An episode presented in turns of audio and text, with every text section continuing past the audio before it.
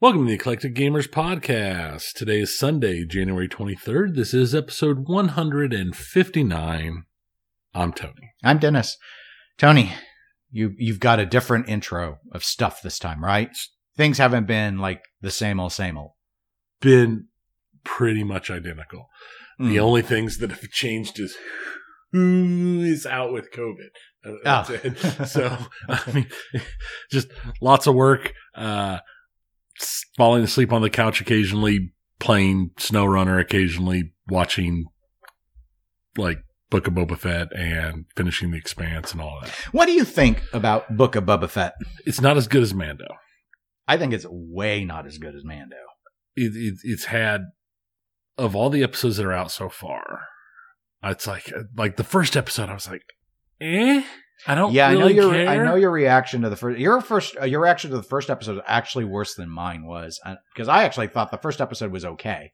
See, then I enjoyed the second episode quite a lot, It was better. It was, and then I the next agree. two episodes since have been eh. I read a an uh, an uh, you know sorry, an opinion piece yesterday. I forget what site it was on, and th- I think that because I wasn't quite sure what isn't because like it's it's interesting graphically. They're they're throwing on the the the, the member berries in, in decent spots Mhm. and stuff, and they they finally they articulated what, and I wasn't putting my finger on it.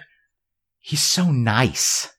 I think for me is really what it's coming down to. It's not the flashbacks. It's not they did spend too much time on too much like I don't think we needed to know the nuance of like every piece of equipment he got from the Sand People. Well, I think that could have been useful if they didn't just murder them all immediately I- afterwards. Maybe, but I I killed them, the women and the children too. It's like that's a th- no for me. It's this. He wants to be a crime lord, and he like kills no one. And he's going around and like, hey, let's help the other families for free. Hey, let's not do anything with the Hutts who tried to assassinate me. Hey, let's not kill any. I mean, I get the parts where he's merciful to build up his group, like with Mhm. the with the with the modified cyborg people and stuff, but not this. Like, I the way they the the author described it was there's a scene in the the the last episode that was on. I think I think it's episode four for people that are haven't seen it. There's a scene where there's these other families of the of the town or the planet or whatever, and it's totally like trying to give off a Godfather vibe. And the way the author wrote it is, but he comes across like he's Secretary General of the UN. And I'm like, that's what it is. He's Yeah. not- I thought he was supposed to be this like awesome bounty hunter, and instead he just feels like a I'm going to do a charisma check on everything. Yeah, it, it, he's, I- he's, I- I he's can see playing that. He's playing Fallout with the silver tongue it perk. it's it very much it's it's very much has has a uh uh uh Boba Fett's neighborhood feel. Yeah, it's just- I like the action scenes. I like the. There's all sorts of pieces to it that are, are really good, but but they're making him. I mean, I the way that, and this is what I would agree. I would agree with this is that yeah, he's been Disneyfied. It's he's not cool, and the problem is he's the most famous bounty hunter of Star Wars, and Mando is a more interesting character. And you notice they didn't do all this with Mando. We've only got like teeny little bits about Mhm. him as a kid. And I don't think they need to ever tell us anything more about. We don't need to know. like, yeah, like- you don't need to know the whole like, backstory. how to get every piece of armor. yeah, you don't need the whole backstory to everything. No, I've also not been a fan of this kind of flashback, flash forward, jump around thing. I'm. I've historically not. That's not my favorite form of storytelling. Um, because in a way, it's like, why didn't we just do a the the origin of Boba Fett post Sarlacc if that's what Right. you want? Because that's what most of the screen time is. It's not the mo- it's not the current stuff. Right. But I, I get it as a narrative. I mean, it's not it's not my least favorite narrative device. It's just yeah. Anyway. Yeah. So have you been watching that in a new chair? I have. I upgraded my computer chair. My old computer chair, I bought a lot of 10 uh, conference room chairs Mm-hmm. that were being sold on public auction from a government uh, for $10. So there was a dollar a chair. And they're, they're, they're, they, they've been decently comfortable. And I've just been throwing them out as they get, Yep. as they What break do you down do with dollar they chairs? break. You don't repair a dollar chair. Yeah. I've just, You I've, retire it. I've just I just toss them out. I've still I still have like four of them left, I think, but I had some uh, bonus money and stuff left over from the from uh, Christmas, and some Christmas money. So I combined everything together and I picked myself up a nice computer chair because I've not had an actual nice Mm. high back computer chair in forever. So I picked up uh, uh, uh, a Secret Labs Titan XL22 or 2022 edition. That chair is enormous, which of course it is. It's XL. It's made for a fat guy like me. It is the absolute best packed thing I've ever purchased anywhere and had and, and ordered in. I have bought TVs that wish they were packed as well and protected as well as this was when Mm. it came in. Uh, assembled real easy, super comfortable. Uh, my, my, my, my kids aren't huge fans because they say the seat is too hard and it's like, uh, it, it, it's designed for a fat guy. You It's weigh too- like it's- 80 it's too pounds, hard for them. maybe. You're not going to sink into the foam padding because it's not designed Think for you think of the children. I don't. This is my chair. I guess they can Mine. get. I guess they could get one of the dollar chairs out of the garage. Guess he'd be like, "Okay, Dad, dollar chair it is." Yeah, they they can have their vintage chairs that they that that mom picks up at the uh, antique stores and reupholsters for them and stuff. That's Mm. what they can have. Yeah, reupholster. I've got my fancy chair now. fancy chair. Fancy chairs. Well, I haven't been doing a whole lot. Um, I I did finish Biomutant, which I think you got me for my birthday. Were you the one who got me? No. Who knows? The the no, one. Yeah, Did I? don't blame you. Yeah, furry, Maybe. furry mutant. possibly. It was um Birthdays were your was birthday a was, long like time ago. Let's like I'm long having time ago. problems remembering like like things from like four days Yeah. ago. Well, anyway, it doesn't matter who got it. The point is, it's been defeated. I have I've completed the Biomutant, so I've started my Yakuza game, Yakuza Like a Dragon. Okay. I thought So it- you're done with furries, yes, and now you're on to Yakuza, which it's a turn-based RPG game. Which I is did not- very different than the other Yakuza's I guess I never played. played. I never played one before. Everyone's always like, "Oh, Yakuza's so good. Yakuza's so good." And now here I am, and I'm like, the guy's all like, "I like to live my life kind of like I'm in Dragon Quest." I'm like, okay, because he's doing turn-based combat just like Dragon Quest. Huh. And there's a part where a guy goes, Well, you know, it's like those games you play. We all have our different skills. And, you know, when we get together, we're a party. And there's a party menu because it's Wow. an RPG. They're kind of like Yep. leaning on that pretty heavy. I'm, I'm, you probably should have started with like Yakuza Zero or something like hmm. that. Like an actual. Yakuza know. game. It is funny, but oh my gosh, the cutscenes are so long. Like, this game must come from Japan because I'm having the controller turn off during these cutscenes. it's a JRPG. You know, you've played those style have- games. Like, I have oh my, totally played uh, those to games. me, it's a red flag if the game ends up having the controller turn off because the cutscene went so long. I have I have definitely played games where I have died because the cutscene ends and you need to immediately do something.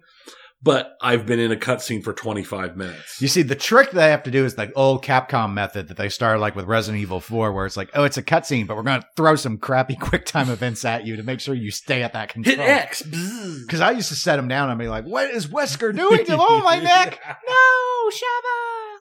Now I have to watch the whole No. cutscene again. Again. No. I have to hear his smack talk. So anyway, so that's what I've been doing. So uh, let's go ahead and go into the pinball section. Okay. Uh, there's not a lot here, uh, which is probably just as well. But I think the th- obvious thing we need to start with is, of course, the the really sad news that Lyman Sheets Jr., famed rules designer, uh, programmer, uh, passed away. We found out just a couple of days ago. Yeah. And so I do have a link in the show notes if people want to read about Lyman. There was a pinball news article that covers his death and talks a bit about it's not a very long piece, but it sort of covers what he was what he was involved with in the in the hobby. Did you have you ever met him? I, not that I recall. I I've probably been at an event with Lyman, but I've never spoken. I never Right. spoke with him before. So it's one of those where I might have seen him in passing, like like like a lot of the other big names Mm-hmm. where I've seen them in passing, or I've seen them like at an event uh, where they were sitting down doing signatures or or doing something, but I didn't get in line with it or anything like that. yeah, and so I mean, uh, you know, there's sort of two, there are two paths, paths with Lyman, I would say, uh, that one was he was a very, very skilled competitive player. So a lot of people knew him from, from that scene because, I mean, he was, you know, an award winning player. And then, of course, the, the other side of it, and the one I'm more familiar with is just the sheer amount of high quality rules that he produced. So, I mean, I, I only own one, one game that he worked on, uh, Walking Dead, which was actually the last of the Stern cornerstones, but he was such a, such a famed programmer. Uh, and I should say, uh, just famed in terms of, of rules design that it was like, there was a common refrain that people would say in Lyman we trust because Right. if you, if he was on the rules, you knew that they might not start where you want him to be, but once he's done with it, it will be an excellent piece of software. And we saw that with Walking Dead, which started with rules that weren't very well liked and ended as, in some people's minds, as Stern's best game. Right. Uh, similar thing happened with Spider Man. I remember uh, Steve Bowden. I don't remember was on our podcast when he was on, but I've heard him say before that, in his view, Lyman saved Spider Man. Like it was not a great game, and then he came in and saved it. Um, Batman sixty six. Remember they had to rush that out. I, I think they rushed it out because Adam West was was really sick with cancer. Right. Uh, but that ended up with a. I, we know our area competitive players love the rules of Batman 66 because it's so well designed. Uh, your favorite game of all time, Attack from Mars, he did the software for that. So, you know, worked on that with Brian Eddy. Uh, he worked on Medieval Madness as well. I mean, Mhm. he's just, he's been involved with some of the most popular pinball machines to ever exist. Right. And even though we had learned last year that he had left Stern, we did subsequently find out that he was working on an enhanced software package with Josh Sharpe over with Chicago Gaming Company on their Cactus Canyon uh, Remake. remake. Yeah, I was trying to think of was it calling it remake or revisited. I can't really. I don't, really remember anymore. I don't remember what they call it. So, anyway, uh, very, very tragic. Our condolences, of course, go out to all of his friends and family. So let's move to a happier pinball topic, Tony. And that would be haggis. Do you know how to let the air out of a on? I do. I, I mentioned that on uh, when I was doing the pinball show last week to Zach. I think I mentioned that, and that I thought that they should do a Rob Roy pin, and I don't think he knew what I was talking about. I can guarantee you he did not know what you were talking In about. his defense, most of our listeners probably don't know either. Well, yeah. Oh, I, I do have to say I did have I did have one person write into me and say they knew my they knew the movie line where I said um, life is pain you just get used to it. I did have one person know that it was from the Long Kiss Goodnight. nice. It was my sister who apparently That- listens to the show. Well, that that doesn't count. It doesn't. no, because I know she knows that movie. Oh, she's the only one of any of y'all who have any class. Bunch of trash tier people watching Book of Boba Fett. So anyway, uh, so Haggis. Okay, so they're not. They haven't announced they're doing Rob Roy, but this is the next best thing. They did announce that Fathom Revisited is now in production. Well, that's good for the 47 people who care. Yes, or the 150 people who care. Or I don't actually know how many. Didn't they there- increase it even more? Well, it's tricky because they had no, they did not increase their uh the enhanced edition, which is like the LE, more than what they initially announced. However, they were also selling classic editions, and I don't Ah, think there's actually. That's what it was. I'm not even sure if there was a you had to commit to the classic editions by a set date. You might have. I think so. I thought so because I, I think they want to move. You know, I don't think they want to be pulling like an American pinball where everything is on the line forever, sort Right. of thing. They originally had planned to start doing production in the summer. They'd announced a pushback to January, and it appears they did keep that commitment. And I, again, on the pinball show episode, which people can, I don't remember what episode number it was, but you can, it is the last one if you want to check it out. The, um, I, I did mention that I thought it would be, it would behoove Damien, the, the, the owner of, of Haggis to at least build or start building some of them in January and just keep that commitment to reassure folks. Right. And I don't know how many they're planning to build, but regardless, they are building them. And I think that was a smart move rather than trying to do another push. So very good news for people looking forward to that. Uh, I did read the announcement and it didn't sound like it was necessarily going to be just like a, a few. I, that they might actually be ready to get going and just keep it going, which I'm not sure they had any more Celts to build anyway. So anyway, very positive. Right. I don't know how well the Celts sold overall. Hmm. So they didn't have very many uh, to to be done. I've heard very good things about it in terms of build quality from people who got them. And you go again, American Pinball, pretty well renowned for their build quality as well. But making deadlines is just something I think is very important for anyone, but especially anyone who's new. And right, and as we sort of talked about, I think in our our year in review, you know, you got to remember that companies like Highway successfully built Full Throttle, and then it was the sophomore game where they stumbled. And so that's where I think people are. There's a lot more respect I feel for what Damien's doing out of Haggis than there was out of. There are a lot of concerns coming out of Highway Pinball for a really long time before the aliens were even released. But nonetheless, when you're new, it's right. you're, when you're new, you're sus. This is Yeah. how it is. everything, especially with just how poorly uh, pinheads have been treated by new people. Well, in other pinball news, Tony, there is a new uh, third-party development kit for the P3 uh, out of Multimorphic called Flipper Foxtrot Rhythm Explosion. This is a Nick Baldridge game. It uses the Cannon Lagoon uh, playfield module, and then it's a it's a software purchase of $149. And this time, you know, Nick often does fairly unique things when it comes to what he's been working on in P3. And so in this case, he went with a rhythm action game. So it's combination rhythm video game and combination pinball game. And so uh, I have not seen the footage of this. I know I think it was Gamma Goat on Twitch streamed it. I did not see the I did not see the footage of it though. I've not seen any footage. And so uh, basically, my understanding is there are uh, roughly 30 songs uh, in the game. You're actually hitting buttons to make your notes like you would in a lot of, for those, I don't know if the listeners have played rhythm games, but a lot of them are like click the notes on the controller. That's the vibe I'm getting from the, the walkthrough that I see. Now, if you miss a note, then a ball comes into play and you're supposed to make a shot with that ball. Otherwise, I believe if the ball drains, you lose health. Missing notes, you lose health. And this is, there's a scoring, but basically the song ends if you run out of all of your health. So Right. again, like getting booed off the stage is how I, my analogy is. And it, there is a notation that on higher difficulties, there are different um, note modifiers that come into play and all of that. So uh, anyway, uh, I can't really say a lot other than it's out and that's the price and that's the module you need, but it's something new that P3 owners. can- yeah, I mean, and you know that's one thing is that Nick by himself has been pretty much pulling a ton of extra P3 stuff out. Yeah, he's got. I mean, he's had right. We had uh, him uh, the Silver Falls game he worked on uh, with his daughter that came out last year, and then he had Rangers Ranger in the Ruins, and he has have another game, but it's licensed, so he hasn't been able to release it publicly. He's got one based on Quest for Glory, which sadly is the one that I'm most interested in because I actually played that video Right. game from Sierra. Hey, you know we're going to talk about Microsoft later on in the uh, episode. Uh, they control Sierra now because that's an Activision property. I get, yeah. You know Spoiler. Spoiler. Spoiler alert. Well, they will control it.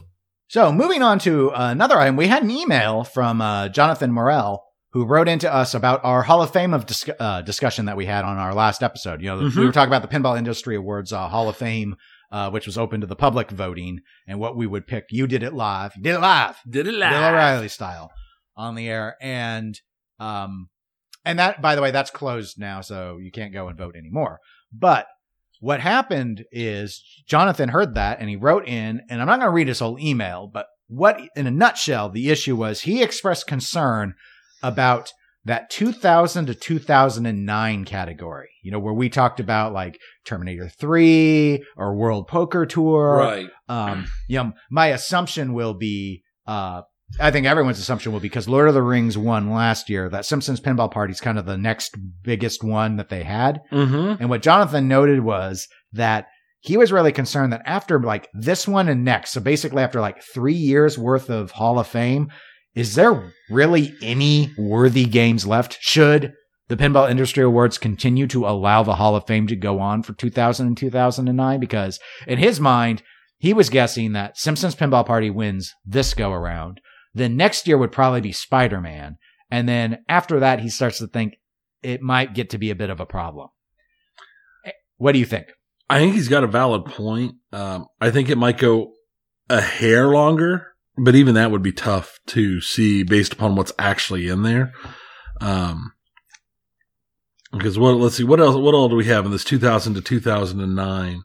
I mean, Uh, be, I mean- beyond what he named, uh, Spider-Man and Simpsons, uh, World Poker Tour would probably be the only other, and it wasn't a successful game No. when it came out. It was. It's become popular in part, I think, because uh, what Kiefer did a really deep rule set with it. But I mean, you've got stuff like CSI 24, Pirates Sharky Shootout, Caribbean. Striker Extreme. Yeah, Pirates. Uh, you know, there's some of those. There's some games in there that I like, but uh, and in Jonathan's case, he named some stuff like when you start looking at like 2010 to 2019, look at how much better the games got. Yeah. Even just with you know just with Stern, look at how much better they were.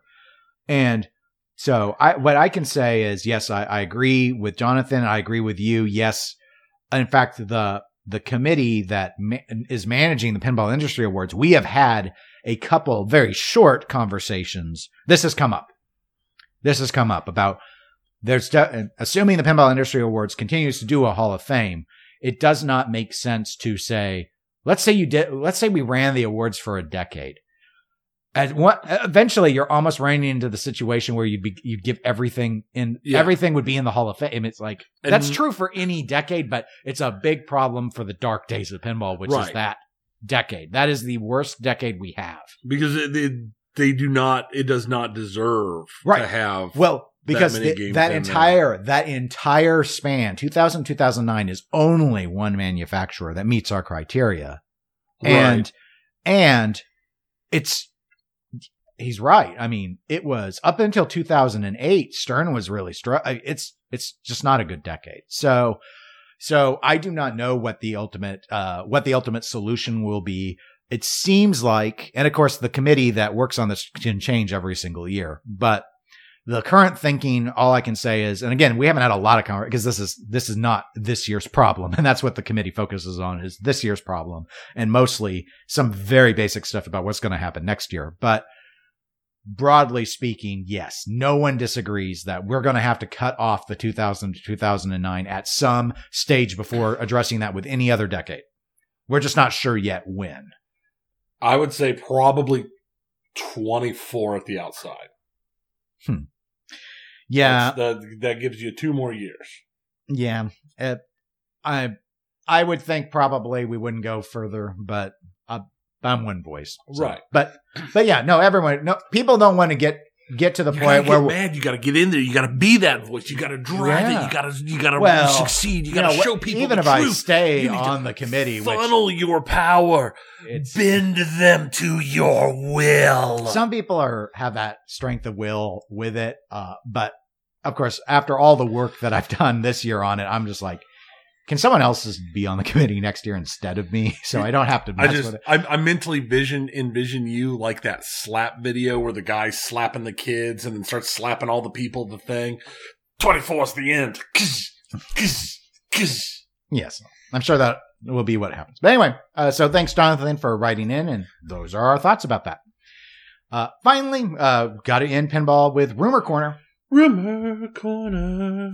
So, so many rumors out there. You know, it's so hard to choose which one because you know I do drip feed these. I don't just dump all the rumors. That'd be rumor info dump. We're not doing that. Rumor info dump. We're not doing a two-hour episode of me telling you every rumor. Heck no, we're doing a two hour episode talking about Microsoft. That's right. That's right. Spoilers. Surprise. So, so this rumor corner, uh, you know, I've kind of back with Haggis. People are probably like, why was Dennis bringing up American pinball so much? Besides it being a, I thought a decent analogy for what I was trying to get across. I actually have had AP on the mind because of rumor corner. So everyone knows that Dennis Nordman, after Deep Root, went over to American Pinball. It was really hyped up by them last year. We know that he's going to be working on several games, including licensed games. Yet again, name dropping the, the last pinball show I was on. We actually talked a little bit, very briefly, because at that time, I was thinking that Nordman's uh, and AP's next game would be one of his and that I thought it would be Sherlock Holmes. They they renewed that, and that's not I don't that's not an interesting rumor because they renewed the trademark or Right. license or what or patent or whatever they had because you know that's a for for like their font choice or whatever because that's one of those you can be original because you don't have to. It's not a, it's not really original though. It's not you know it's not an original theme, but you don't have to pay a license public domain. Right. So, and actually, even though I don't consider this original by like any legal definition, what I'm now hearing is the original kind of like Black Knight sort of Rage to a lot of people was original, even though it's tied to a license. It's, it's a pinball license, not, but Right. people think that way. So anyway, I'm rambling through it, but the rumor is that I heard the next game is the sequel to Whitewater. So I could see why people think that's original. No, technically you're going to have to get, if you're going to call it Whitewater, and maybe they're not. Right. Remember with, uh, with, uh, Deep Root, there was, uh, when they did the whole like, uh, slide deck dump of all their licenses, the Whitewater sequel was like called Yeti something. Right. Right. So that might be what they're doing to actually keep it original. I haven't heard a name.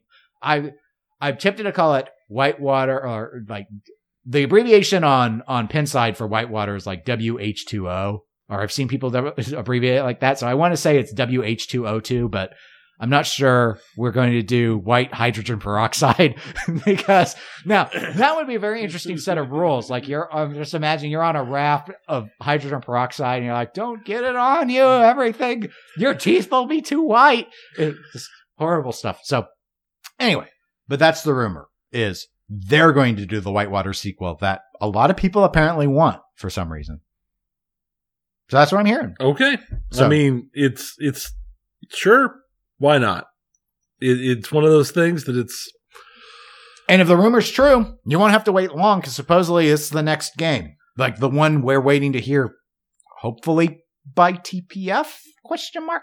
I don't have a date, I have no I, I but here's the thing. I'm at the point that if the company's name isn't Stern, we'll see a pinball machine when we see a pinball machine. It could be next week. It could be 15 years from now. Hmm. It could be never. yeah, uh, that I mean, it's sort of a, it's a given at this stage. Stern's the only one with any sort of consistency on their release schedule. Um, I mean, even when other companies say give you a date, less than half the time does that date actually. Well, happen. and that's where again, American Pinball, uh, right up there with Jersey Jack. They they have spokespeople, and in JJP's case, it's Jack Guarnieri, and in AP's case, it's David Fix, that have been going out there repeatedly with very aggressive production proposals, where they're to bo- both of those companies through them have been talking multiple games a year, and I'm honestly, I'm getting really sick of it. yeah, So anyway, with this, American Pinball has been talking doing a couple games a year, two or three. I think I think they claimed three. Give me one game a year for a couple years. I'll be happy. I think a lot. I think a lot of people would be, but but anyway. So are you not rumor tamed? I am. No, not really. Oh, okay. well, they can't look. They can't all be winners. So now I'm just disappointed. speaking of winners, this is a good transition into the video game uh, segment. Uh, we did have a couple emails. These are separate emails, but they're both from Chris Chandler. So Yep. one of them was just based off of our last episode. He just wrote in, actually wrote two emails about this to say, uh, to talk about Yoku's Island Express. So he wants us to know, Tony, that it is fun and it is, ch- it is chill. And he m- described it more as a Metroidvania with pinball mechanics versus a platformer. Which Okay. Metroidvanias have mild plat, obviously. Right. But okay, that makes it sound A little better. a little better to you. Okay. My the, the eldest daughter expressed interest. Mm. She has not started playing the game yet, but she has expressed interest. And then Chris also wrote in about a certain acquisition that I think you're going to spend a mile, couple, Video- min- couple it- minutes, it- couple minutes. It, it's the video game. It's the entire video game section at this point. well, it, it's hard to argue that anything is. Bi- Honestly, I can't remember the last time we saw video game news this big. I can't. I don't think Either. since we started the podcast. No. Well, and, and the thing is, is this is literally the largest video game purchase in history. Da-na-na, da-na-na, da-na-na. And for those of you who don't know what we're talking about, Microsoft has initiated the purchase of Activision Blizzard for $68.7 billion. Mm. So I guess they saved some thanks to all those harassment claims driving that stock down. that would be my assumption. uh, we had now, now Microsoft has purchased a lot of game companies over the last several Oh years. yeah, I think they've. Uh, I think it within like the last eighteen months, they've they. It seems like they bought around a dozen. Oh yeah, no, they've got they're because they're up to twenty three total Uh, but but most of those have been very small. Right. And we, now we joked at one time several years ago when they were doing some of their first purchasing about them picking up somebody like Activision Blizzard or EA or Konami. Yeah, I know. like I know. that. uh, My my old for those that have heard the heard the older EGP episodes, I used to get on the soapbox a lot. Was my big one was that they should buy Capcom. Right. Yeah. Well, they, they, they didn't buy Capcom. They went a little bigger than Capcom. Uh, yeah, Uh, yeah, Because when you look at the overall sales in, in video games, uh, Activision Blizzard and Microsoft are both in like the top 5 Mhm. So combining them together is going to push them up real high. I mean, yeah, Um, no, they're. Yeah. It, dep- it, it depends. It upon- depends on what you're counting It depends it's on like what you're because like. Tencent is in there. Yeah. Because Tencent is normally considered number one when you're talking about just overall size. Mhm.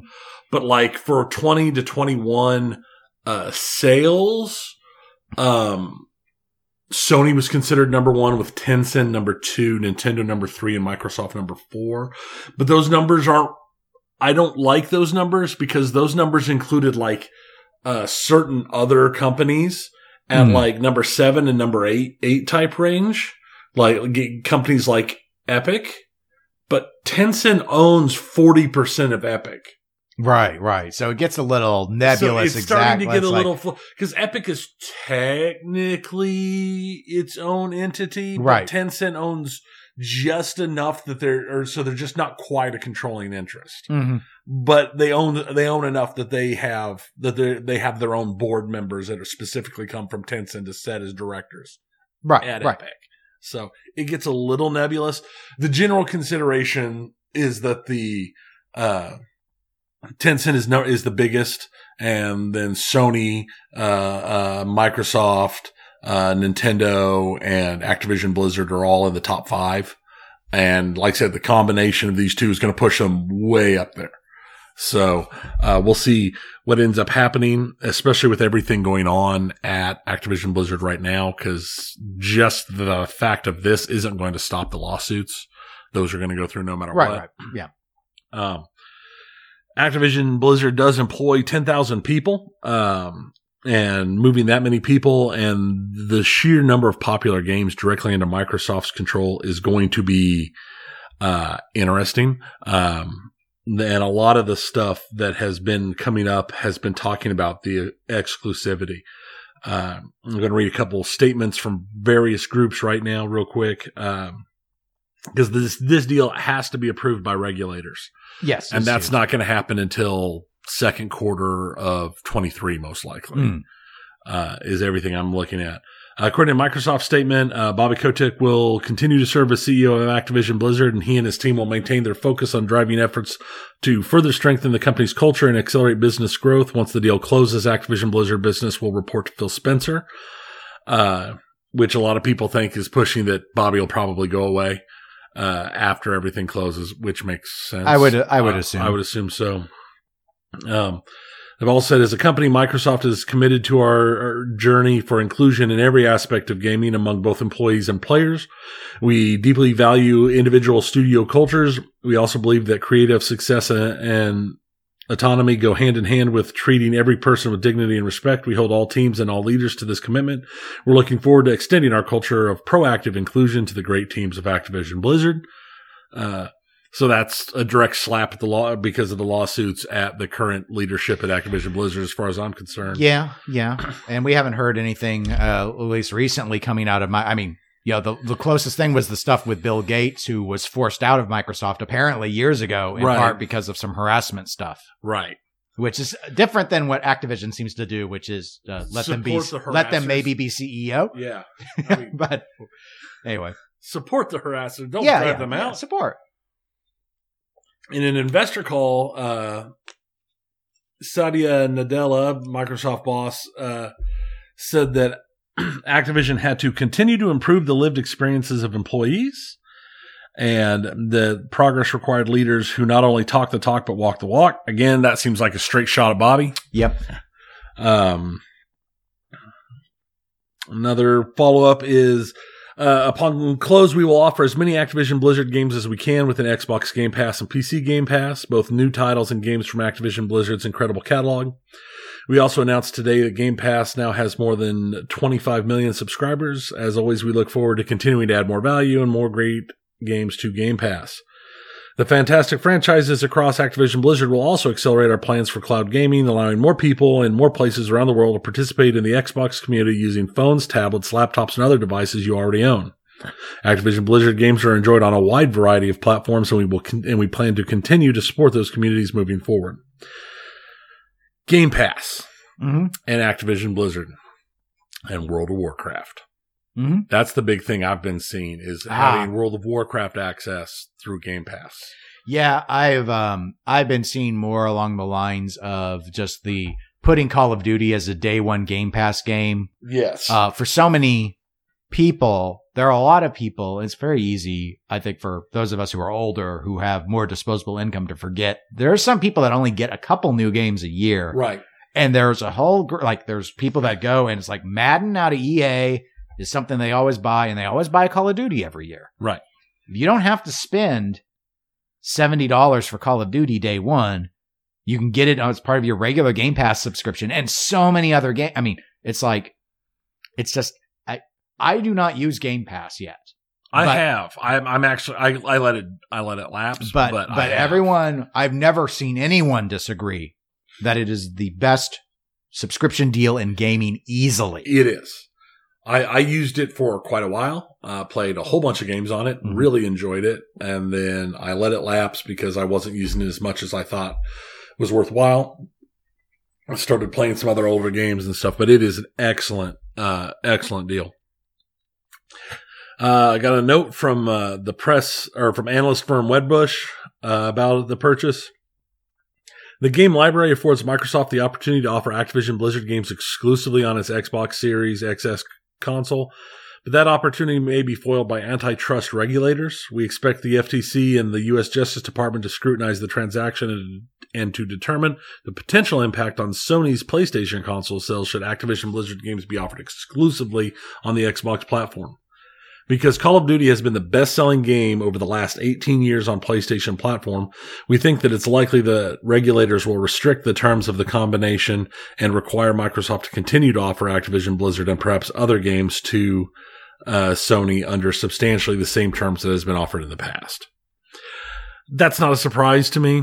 Uh, and the exclusivity thing, there are a fairly large number of games out there uh, that are coming out of Microsoft owned studios that are still getting like year one year console exclusives to PlayStation, even though they're coming out of a Microsoft owned studio. Yeah, the, all they- pa- all past agreements were honored. right. so- They, they've honored all the past. Yeah, well, I don't. agreements. I don't think anyone's worried that they're going to break any terms of any. Uh, now, this is my, and I am not. I am not an expert on regulation. Uh, personally, I, I think Wedbush is wrong. I don't. I think that this. I think this deal is going to go through, and I don't think there will be restrictions. You don't think so? Now, Microsoft might choose to do that, but no, I, I don't. Okay, so it's the most, it was the best selling franchise on, but it's like, so, so what? If there were no other games, I mean, what does this mean? Um, to me, it's like, well, I- when do we, we don't go in and say Mario sells too much for just Nintendo? Right. No, I think the big thing is because Call of Duty has traditionally had such a tight tie with PlayStation to the point that even when they're with it, that they, they are directly marketed as PlayStation games a lot of times, even when they have Mhm. been multi-item compatible, they're still primarily marketed, uh, on PlayStation because of that's how their contracts with Sony are set up. Uh, I think it might be more like what they've done with Bethesda where certain games for, will remain as, um, cross platform, uh, but they might take newer titles and lock them down. I think I would be amazed. I think, and th- I could be completely wrong. I would think that they'd probably more likely than not leave Call of Duty multi-platform just because there's so many sales on that on, on Mm. PlayStation. That's just, that's just, that's so much pure profit to them. It would hurt them more to go exclusive than to leave that one multi while taking other titles and locking them down. Like recently with Bethesda, after the Bethesda purchase. They've, there's several Bethesda titles that are coming out uh, that they have now confirmed are going to be Xbox and PC exclusives. Uh, Starfield, um, from the sounds of it, they're going to do the same thing with Elder Scrolls 6 when it Mhm. comes out. Is it is going to be Xbox and P- PC exclusive? Yeah. And I actually I expect them to do it for all the Bethesda stuff. I do too. Uh, uh, to the bare minimum, do a one year exclusive console release, but I mean- probably with everything. I think at some point it's a it's an interesting balance uh, because you you are you're very correct. In fact, that's often the the uh, factor that people ask about exclusivity with third party because you're cutting your potential sales down when you do. I mean, like Mhm. last gen, it made more sense to go ahead and say I'll go ahead and do a, a PS4 exclusive because they just had so much market share versus Xbox that maybe you didn't lose all that many sales, but um, and I definitely, I definitely could see Microsoft saying, you know, Call of Duty because it's so popular already and it's been on so many platforms already. I definitely could see them saying, you know, as a cash cow, we'd rather go ahead and keep that multi-plat. I just don't think the regulators are going to make them. Right. There's so many because it's it's a bunch of it's about competition, right? Well, it's not just Call of Duty. Are there other shooters that are still available? Correct. Yes. You know, this doesn't affect Battlefield. This doesn't, aff- you know, there are, it's, now Microsoft has done this before. Minecraft. They Yes. kept multi-plat Which was very smart. and it, it did very well for them. So I easily could see them not bring Call of Duty in-house, but I just, I just don't think the regulators are going to make them. Now, what I think is what they're what they're actually going to probably end up doing, and is the hints that I've seen some other people thinking and putting out as well, is that they are going to take because Activision Blizzard, knowing that Call of Duty has been their cash cow, has been slowly pulling other of their divisions and turning them into producing purely Call of Duty content. Yeah, they have like four now. And that's why they're continuous. That's why they're able to put out one a brand new Call of Duty game every single year. I think we'll see that drop. I think they'll break some of those groups back off to doing the type of games they did originally, uh, and moving them back away from Call of Duty. And you might see Call of Duty drop to an every couple year release instead of having three studios that all they do is work on mainline AAA Call of Duty games so you can drop one every single year. Uh, and then having a fourth studio that works on just mobile Call of Duty stuff. And then two other little groups that work on, uh, um, glitter and outfits and th- that all they do is make pretty stuff to sell as extra uh, add-ons for stuff.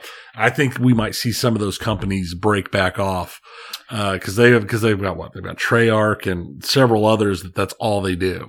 Yeah, uh, maybe. I, the thing is that if this is like going to be a, a, a big uh, tent pole for Game Pass, people expect an annual Call of Duty, and so now that doesn't necessarily mean they couldn't achieve that with fewer studios, but Right. but I, you know, normally my concern when you're doing something every single year is I look at like the the the rhythm game or the rock band style game genre or the Assassin's Creeds where it got oversaturated and the sales fell. But Call of Duty, for whatever reason, seems immune to that. Right. And, if that's the case, why give it up? and they seem pretty immune even to having bad games because a lot of their Yeah, games I- that have come out haven't been that great. I haven't- They I haven't don't even review a- well, but they go. time. But they're very. Yeah, they're and maybe that's just everyone wants the multiplayer. Like it's It just it's what all my friends play, and that's what I'm going to play.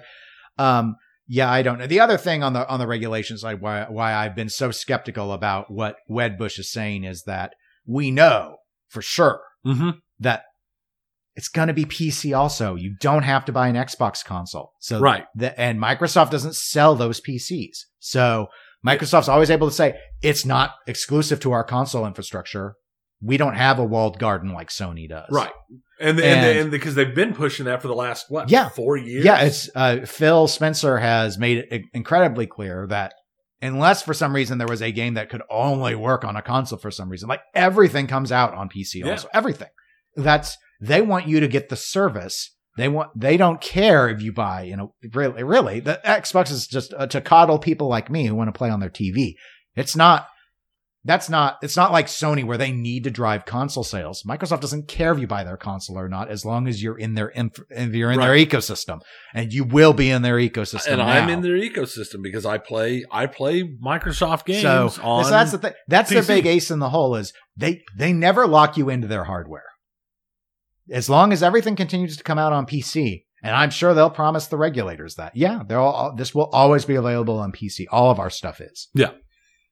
I just don't see uh, it's diversified then because you're not stuck having to buy Microsoft equipment. Right. I mean, Uh, yes, you have to buy a Microsoft game, but that's true with like, The- the- you'd have to buy the game no matter what unless you pirated it. You'd have to buy a Microsoft so- game so even if you even if it was where- available on. That's where I think I don't think regulators are going to look and like have this like pity party mercy thing for Sony, um, which is not exactly like Sony doesn't have a whole you know slew of exclusive Well, third party studios beholden to them. and based upon uh, the 20 to 21 game sales numbers, this combination is still not higher than Sony. Hmm? It's it, it's still like two million under Sony. So Yeah, there's nothing. yeah, That's a little nothing by. it's a little nothing. It's now, when Microsoft buys EA, I don't know. Right.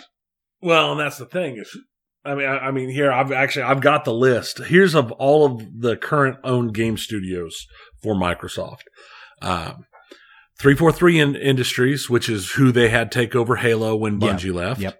Uh, of course, Activision Blizzard is pending. Alpha Dog Games, which does mobile and tablet games. Um, Arkane, which did is Dishonored, Prey, and Deathloop. Uh, that came out of the Bethesda purchase. Uh, Bethesda Game Studios, obviously the Fallout games, Elder Scrolls, Starfield coming up. Uh, Compulsion Games, they did We Happy Few. Yeah, smaller one. Yeah, they're one of the smaller ones. Uh, Double Fine, they did Psychonauts. It's a they're- Double Fine's more of a cult favorite Yeah. company because they're kind of smaller games too. Right, but their games are huge. Specifically, the Yeah, yeah. Psychonauts games are enormously huge and popular. Uh, id Software, Doom and Quake, and Yeah. that's that's and the the revamped fran the, they've both the you know it was what I would have considered a has been. It's more like they were a legend than Yes. uh, than a, but but both Doom and Quake in the modern era have been very popular games, right. Because I mean, I remember, in- Especially Doom. yeah, I remember in '97 we attended QuakeCon. Yeah, the second one ever. Think. second QuakeCon, that was when they were huge and, and, and everything. Then they kind of dropped away, but they've come, especially the new Dooms have been huge. And yeah, no, massively they're, revitalized. they're really them. good. Uh, it's just that that style of shooter, the way they the new formula that they kind of clicked with, where it's an always keep moving shooter, Mhm. and they're not a lot like that. No, there's not. So Doom is really, uh, yeah, no, it's it's that was a that's a big one for them. Yep. Uh, inXile Entertainment, they made the Wasteland games, which are basically kind of Fallouty uh, games, and the Bard's Tale games. Yeah, I haven't played that. Uh, Machine Games, uh, they did all the Wolfenstein remakes. Right. They're part of the Bethesda pickup. Yep, that's another decent one. Yeah, the, the new Wolfenstein games are huge. O- obviously, Mojang Studios, that's Minecraft. Uh, Ninja Theory, Devil May Cry.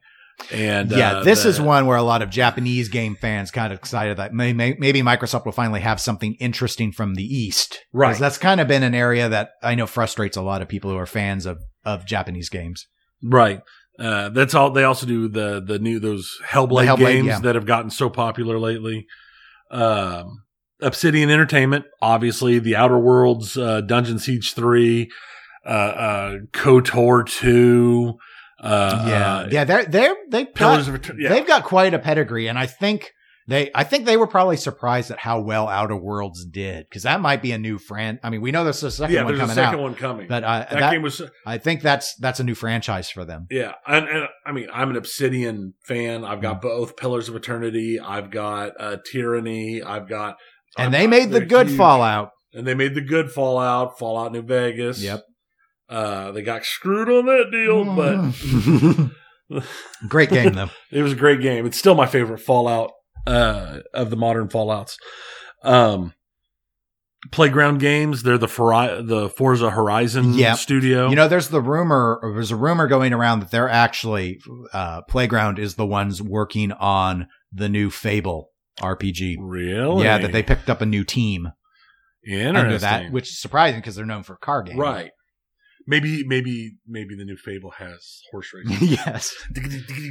horse cars. I wouldn't be surprised. uh, Rare, obviously, uh, their big thing right now is Sea of Thieves, but I mean, they have like half of Nintendo's exclusives in the N64 day. They, they were, they did GoldenEye, they did, Yeah, They- it would they be interesting. You Yeah. know, Rare's kind of, in my view, a wasted company. I, I would like to see them get try and exploit some of that. A lot of people, again, it's one of those. They're more a legend now. They for Rare, unfortunately, got stuck doing all the Kinect games when Microsoft Right. tried to push the Kinect technology, and so I think a lot of hardcore gamers kind of forgot about them. And then Sea of Thieves was uh, interesting idea, but I don't.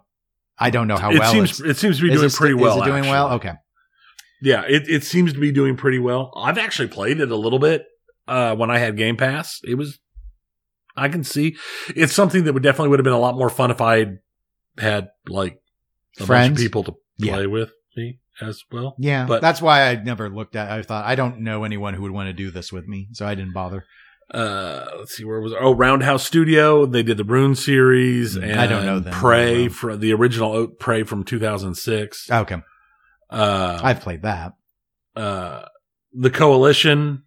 Oh, uh, who's the Gears of War people now? Yeah, yeah, That- yeah. They they've Gears four, five. Yeah, very Tactics. very Yeah. popular uh, Microsoft staple. Uh, Tango GameWorks. They did Evil Within. They've got Ghostwire Tokyo coming out, which looks really cool. Mm. I loved the Evil Within games. I was hoping they'll do more in that vein, if not actually calling it that. Right. Uh, the Initiative. They're working on a Perfect Dark Yep. reboot. A lot of people are excited about that. Interesting though, you know that uh, Rare isn't. Yes. that, that is interesting. Uh, Turn 10 Studios, which are the Forza motorsport Yeah, side. as the hardcore real. Horizon You're right, they're the realistic racer. This is Right. the Gran Turismo of of Microsoft.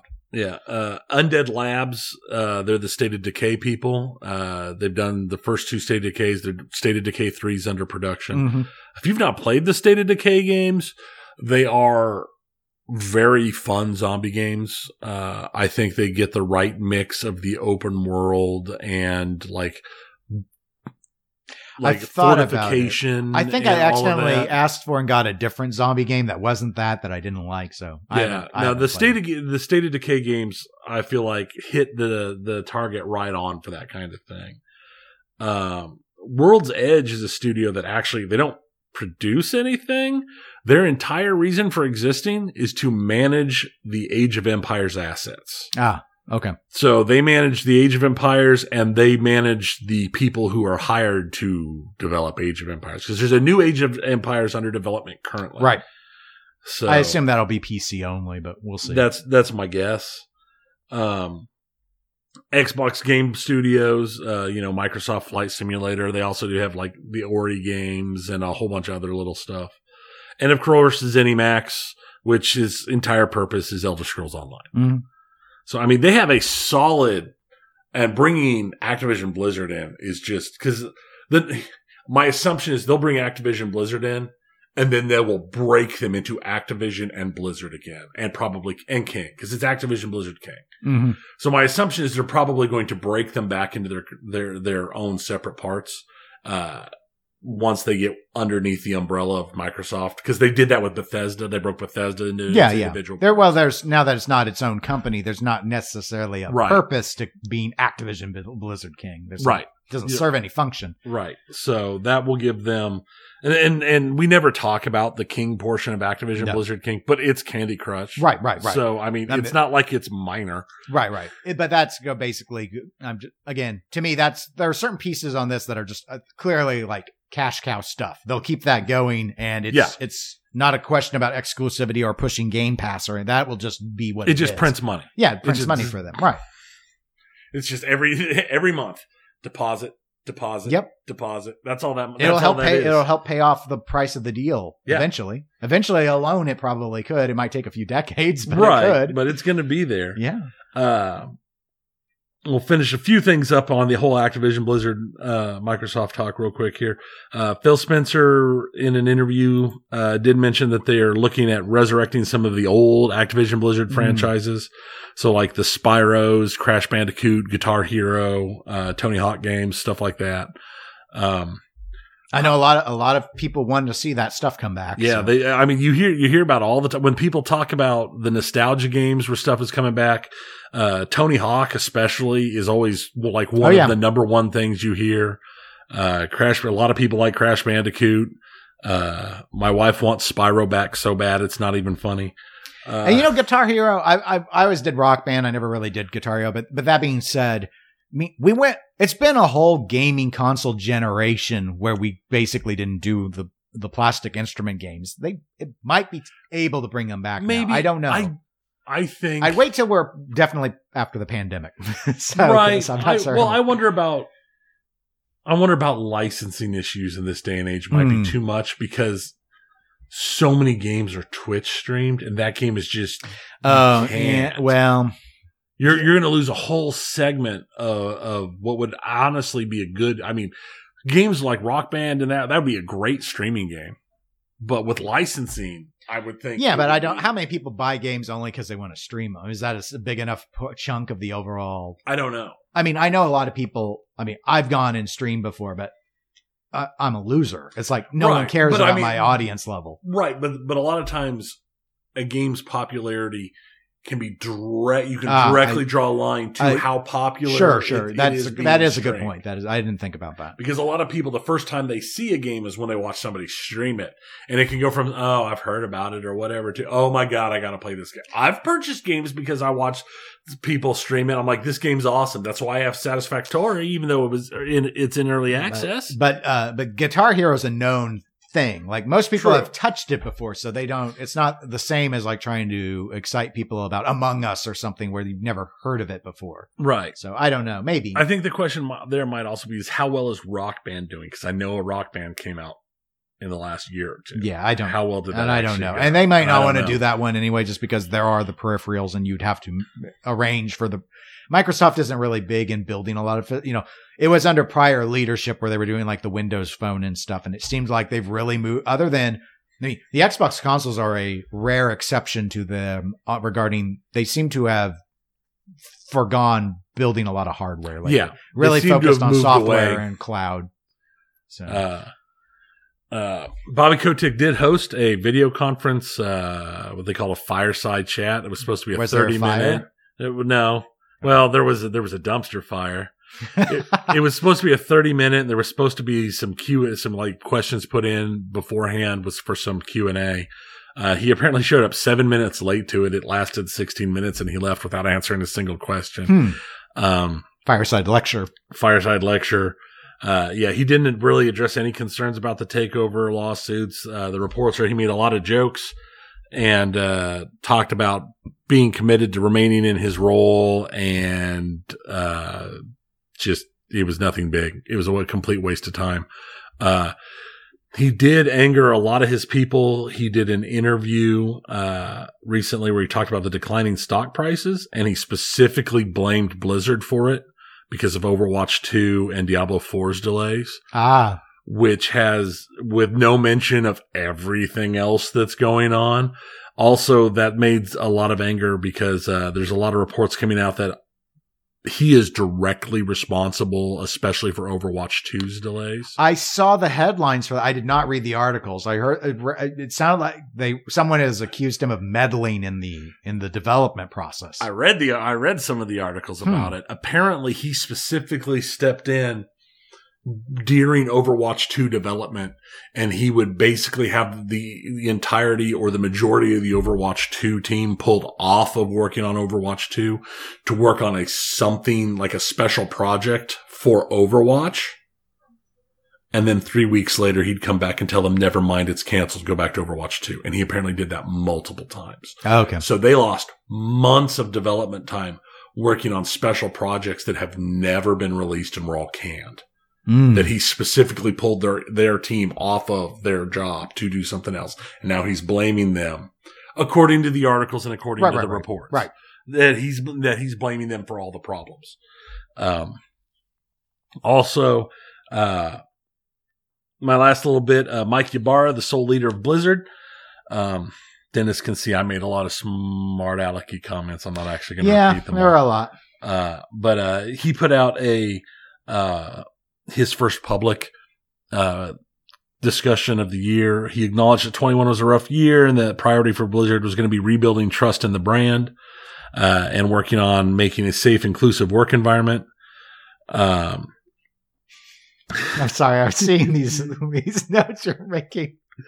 My mind's too. I didn't put in cooties in here anywhere. I know. Okay. I, I was I was very smart alecky when I wrote this up.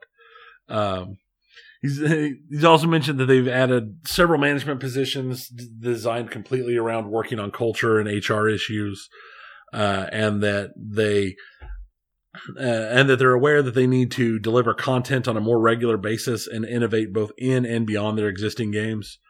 Uh, that's that's going to be rough because they've only got two games under in production right now, and both of them have been delayed until 23. Yep.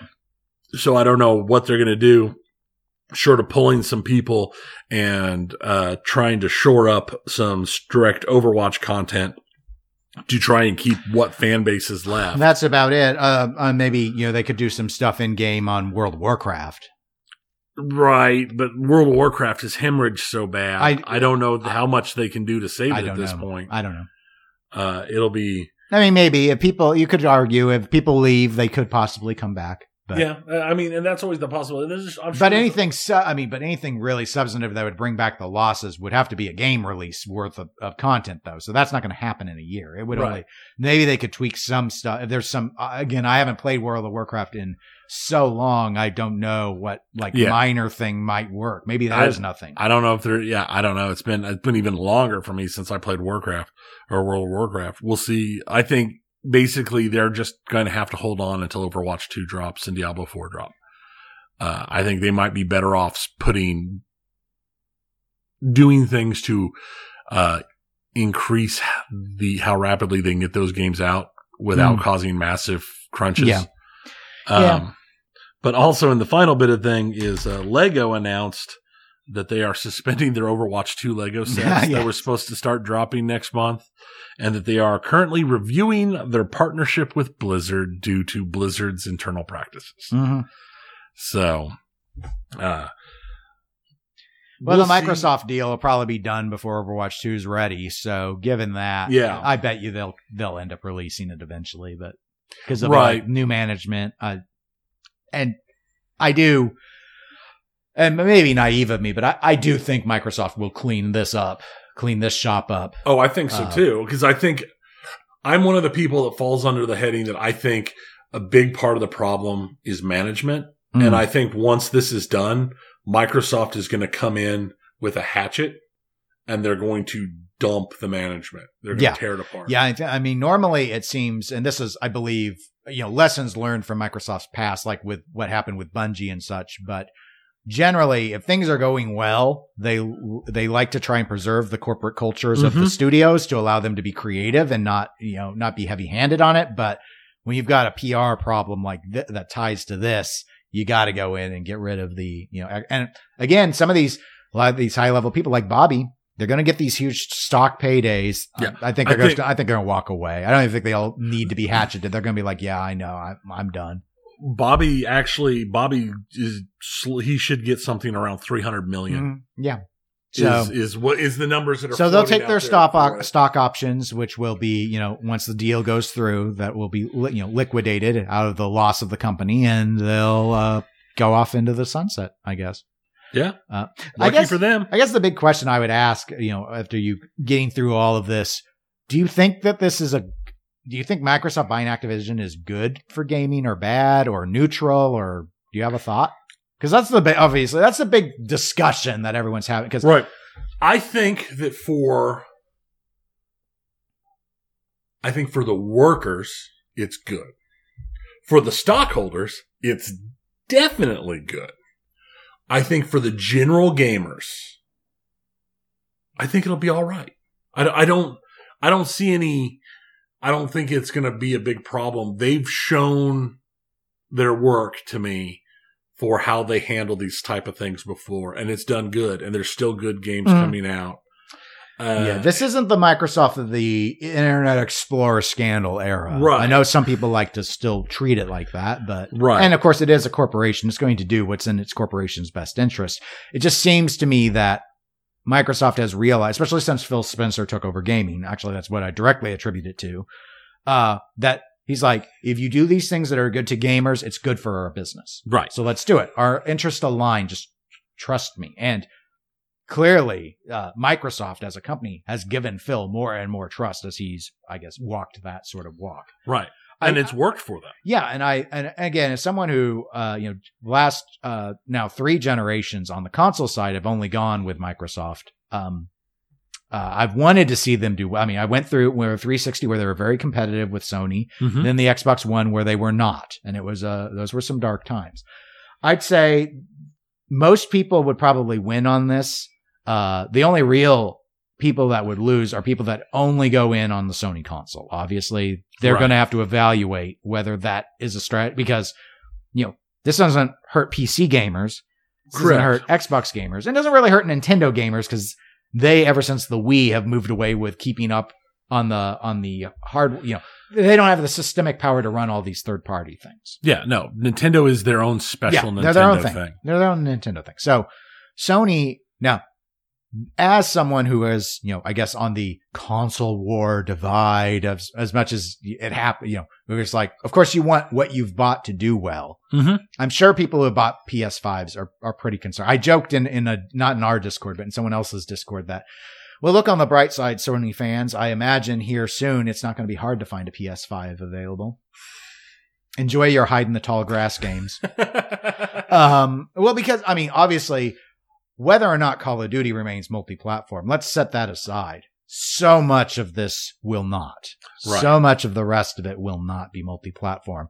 Uh, that it's obviously it's finally. I I think personally, I thought Microsoft had finally more than achieved proper parity with Sony with the other, especially once I mean, like they had me once they got Bethesda because I'm Bethesda's you know servant. I'm Yes. uh, let me, yes, Bethesda, I worship on your altar, except Fallout 76. What were you, were you thinking?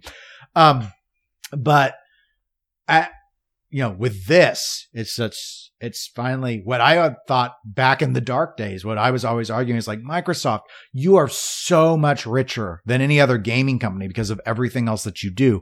Why don't you just buy your way out of this problem? Like you're did. the Yankees. So, you know, hire the Mickey Mantles. Don't quit quit playing by the same rules. You have money. So buy your victory and don't be ashamed of it. Just buy it. We just want games. We just want good Right. games to play. Don't care how you. So early on, they were picking up all these studios, but so many of them were small. And of course, there were all these lag times on getting any, I mean, not just getting an exclusive, just getting anything out of them. And now finally, they're going to have so, I mean, they were, they were at it before this. And I don't know, you know, I've seen discussion online about it's interesting because some people have long defended Sony's. I mean, Sony has had some really, and still do have some really, really exciting exclusives. They like do. Spider Man, the Event Horizons, all of that stuff.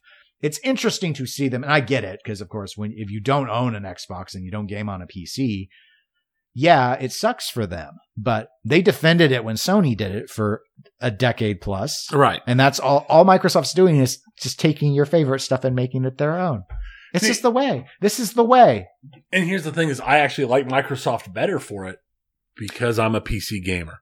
Yeah, that's And and, that's they- the, that's and- the moral high ground that they again works to their advantage for their Game Pass stuff and all of that. But that's the moral high ground they get to cite is we don't wall you into our console garden, and Sony does. Because I eventually bought a PS4 when Mhm. I got could get one on sale very cheap to play Spider Man and and Event Horizon and stuff like that, and uh uh not Event Horizon, Horizon Zero Dawn, and, and, Oh, and yeah. games like Yeah, that. Horizon Zero. Uh, but honestly, I, I played those games and I enjoyed them, and I've not touched my PlayStation since. Right. And that's always been my issue. Like I've been like Horizon looked really good to me, but it's like I couldn't rationalize paying a few hundred dollars And it's on for, PC now.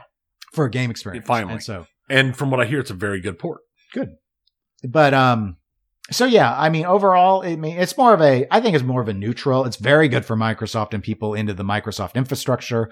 Um there was never any threat like it's it's it's neutral for PC gamers because they'll still Mhm. have access to this stuff. There was never like there is no threat. There was no threat of Sony acquiring Activision. No. Now I've seen some people saying that Sony needs to respond to this. I don't see how. I don't. I don't know. I think uh, someone uh, on YouTube had a video where they were like arguing, well, maybe Sony could acquire Square or Capcom. Like, I don't think Sony could afford I, Square. um, I think his argument was that they thought that might be on the upper limit of what they could do. But I mean, clearly, we've seen at least a few exclusives, timed or otherwise, between Square and Sony, Right. and Capcom and Sony, and you know, I remember just before this announcement about the Microsoft acquisition came out, there was a thing about how Phil Spencer had weighed in unconcerned would be the way I would describe it regarding the announcement that Sony was expected to soon be announcing their version of Game Pass. right. It ain't going to be as good. It can't be. And maybe that was their plan was let's work with Capcom, let's work with Square. It's just not enough. It's not enough. They don't have strong enough Well- franchises. And remember, uh, we spoke about it a few episodes ago that Sony, uh, not Sony, I'm sorry, Square came out at an investors meeting and flat out said, because there had been rumors of somebody offering or attempting to purchase Square. And they came out and said those rumors weren't true. And everyone thought it was Microsoft, Right. but maybe it was Sony. I mean, I just, I, Square, maybe, maybe Sony's in a better place than I thought. I did. I, Well, I- yeah, yes and no. I mean, now their gaming division is doing very well. The thing that I read though recently, I think it was last week, was that Sony as a company, about 30% of their money's coming from the gaming division. right. Microsoft doesn't like that. It's a, I don't want to say it's a pittance. Phil's really built it up, but it's like Microsoft doesn't need their gaming division. There was a time before Phil Spencer came in where a lot of people thought Microsoft would just spin off Xbox and be rid of it rather Right. than having it because be the guy before, I already forgot his name. The guy before Phil was, you know, they took the Xbox One and they were promoting it as a multimedia device to Mhm. watch TV. And that was the push. And I remember seeing this stuff. I'm like, I'm a gamer and you're making me not want this. Right. Um, you know, there were controversies about the DRM and all of that, but, but the thing is where, where it's now working to their, and of course the internet's a lot further along now than it, than, you know, speeds are better. There's less throttling, less caps for people, you know, higher caps or, or Right. caps being eliminated. And so the circumstances have changed. So now Microsoft has been pushing this cloud based service and it works for people more. And Sony can't just go back and go, Hey, look, you can go to the store and buy a physical copy of this. Like, I don't even like physical copies anymore because I have to remember to put the disc in. Yeah. Well, and that's understand. I mean, and as a PC gamer, I haven't done physical copies in, Yeah. I mean, literally, I think one of the last times I bought a physical copy of a game as a PC player, I took it home. I inst- and I put the disc in my computer, closed the CD-ROM, it auto ran, and it asked me to log into Steam. to do, yes. Yeah. It's but just- I, it- yeah, no, it's the thing. And then I think, uh, and I mean, there is a cloud gaming out there now. Google's Stadia is trying to do it now, right, right. but they don't have the, they don't have the games that when, when, when Xbox drops a full out cloud based, cause they've talking about cloud based gaming. They Yeah, even talked about it yeah. in their stuff that they, in their talks about the purchase of Activision Blizzard. Uh, some of them they talked about it, but when, when, when they pull the trigger on something like that because of the gaming that they have access to compared to the Stadia, it will overwhelm. The problem is, I think there are still too many people who are locked behind It's- the throttling. It's and the- yeah, it's. I mean, and there's a. I mean, we are we're in a very lucky area for for high fiber internet, Mhm. and it's yeah. At some, I mean, I've already seen some people are like, yeah, at some stage they wouldn't be. They'll expect that the Xbox will become an HDMI stick that you plug into, which wouldn't surprise me. and you Eventually. can integrate with your controller. Yeah, eventually, but. For the time being, it's like no. The, the changes have been that it's so easy to download a game now, but you want to run it locally for a lot Right. of reasons, and that's that's a bigger hurdle to get over. But the but the but because it's uh, it's not a big deal where you're like for most people aren't waiting two days to install something anymore. Right. Having Game Pass or you know some it's just like with Steam, just going online, laying it download, and then it's on your hard drive or your solid state, and you're good to go. That it's people like that Right. because then they don't have to manage it anymore. Well, and it's also nice. Like if I'm going, if we're going on vacation, I can take my Xbox uh, or my PlayStation or my Nintendo Switch dock, and when we get to the hotel, I can plug it into the TV, Mhm. and I don't have to try and set up stuff through the. I, I've got Yeah. games downloaded and I can play them. Yeah. Uh, say I've got a laptop that can handle games. Exact same thing. So, uh, yeah, we'll see. I think uh, it'll be interesting going forward. Uh, my last question before we leave and abandon people after talking about video games forever and ever and ever and ever. Um, who do you think the next target for Microsoft should be? Well, I don't. My assumption is it's probably nothing's going to happen until this is completed. Yeah, so we're looking at I we're mean, looking at probably twenty four or twenty. Yeah, I don't think they are targeting anyone else right now. Uh, I mean, from a logically speaking, I'm like, well, they shouldn't have to pick up anymore. Like, surely this is enough. I think they pick up Sony. I was talking to someone about, was it you? I was talking to someone about, they thought that the, the Japanese rules prohibited. Yeah, they them, wouldn't be able to. Uh, uh, And even a- in, yeah, and even if if it was allowed in Japan, it wouldn't be allowed. I don't think U.S. I would think it would be more likely it. that Sony and Nintendo would try and, and merge in some I mean, I can But see see, that. it's all weird because Sony is more than just video games. Nintendo Right. isn't, but Sony, I can't imagine them ever spinning off PlayStation because they need it for like Sony Pictures and stuff is not doing great. They need the gaming division to float the rest of the co- the company. Right. So, um, no, I mean, I guess if Microsoft, so yeah, because if I was, if they were to pick up someone, and I don't know if it becomes more complicated outside of other Japanese options, you know, back in the 360 era, maybe they've forsaken this now, but Xbox has never really been able to get a foothold. And that's why I always argued for Capcom is it's a relatively low valuation company compared Right. to something like Microsoft. And it's got games that I think you have people that are just like, they just have to buy it. Yeah. They'd have to buy. They want Street Fighter or whatever. So, you know, I think a game, a company like targeting some other genres. Like Phil has talked up a lot about one. So what's missing from the Microsoft portfolio? They don't. They're not strong. These are all lesser genres, of course, Um, versus like yeah. shooters. But they have Killer Instinct under the Rare branding, but they don't really have any other fighting games. So picking up a big fighting game studio would be to their advantage. Most of them are Japanese. Um, shoot 'em ups. Most of them are Japanese. Picking up a, ma- I mean, honestly, Cave they could buy with the lint pocket change, whatever they got.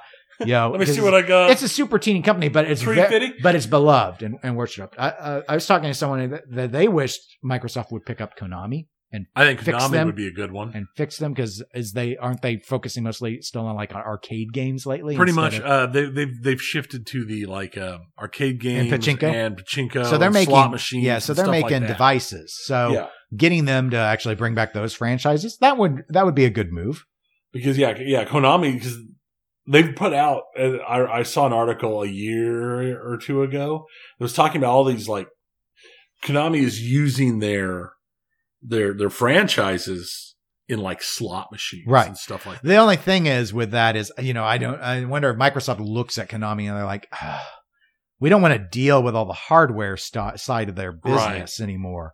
And obviously, I would say Konami probably wouldn't want to spin off. I mean, it could if as long as they could still use the licenses and their other stuff, Right. They could do like a Konami video gaming versus Konami, uh, you know, slots gambling game. Right. I don't know. but I, I, I think I think you're right. I think Capcom. I think um, I think if they want to get the the the their their their fingers into the Japanese market and, and the Asian market, Bandai Namco. That's one. Yeah, I thought about that. Lots of fighting games, lots of shoot 'em ups, lots of JRPGs, lots of beloved franchises, lots of licenses that are super popular. Uh, but uh, I think it'd be, it'd be a huge purchase. Yeah. But I think if that was their target goal was to get more influence in the Asian market, I think that or Square would be the obvious ones. Yeah. I think Bandai Namco gives them would give them more uh, wider breadth Mm. of entry. folks can write into us to let us know what they think Microsoft should buy next. Uh, Yes. you can always contact us at eclecticgamerspodcast at gmail.com or you can send us a message over at facebook.com slash eclecticgamerspodcast. We're available on Twitch, Twitter, and Instagram as eclectic underscore gamers, some of which Instagram occasionally actually gets some Mhm. the other stuff. Sometimes, But but it is what it is. So anyway, we'll be back in two weeks and maybe we'll be telling you about what new thing Microsoft bought. I don't know. it's possible. But until then, I'm Dennis. I'm Tony. Goodbye, everybody. See ya.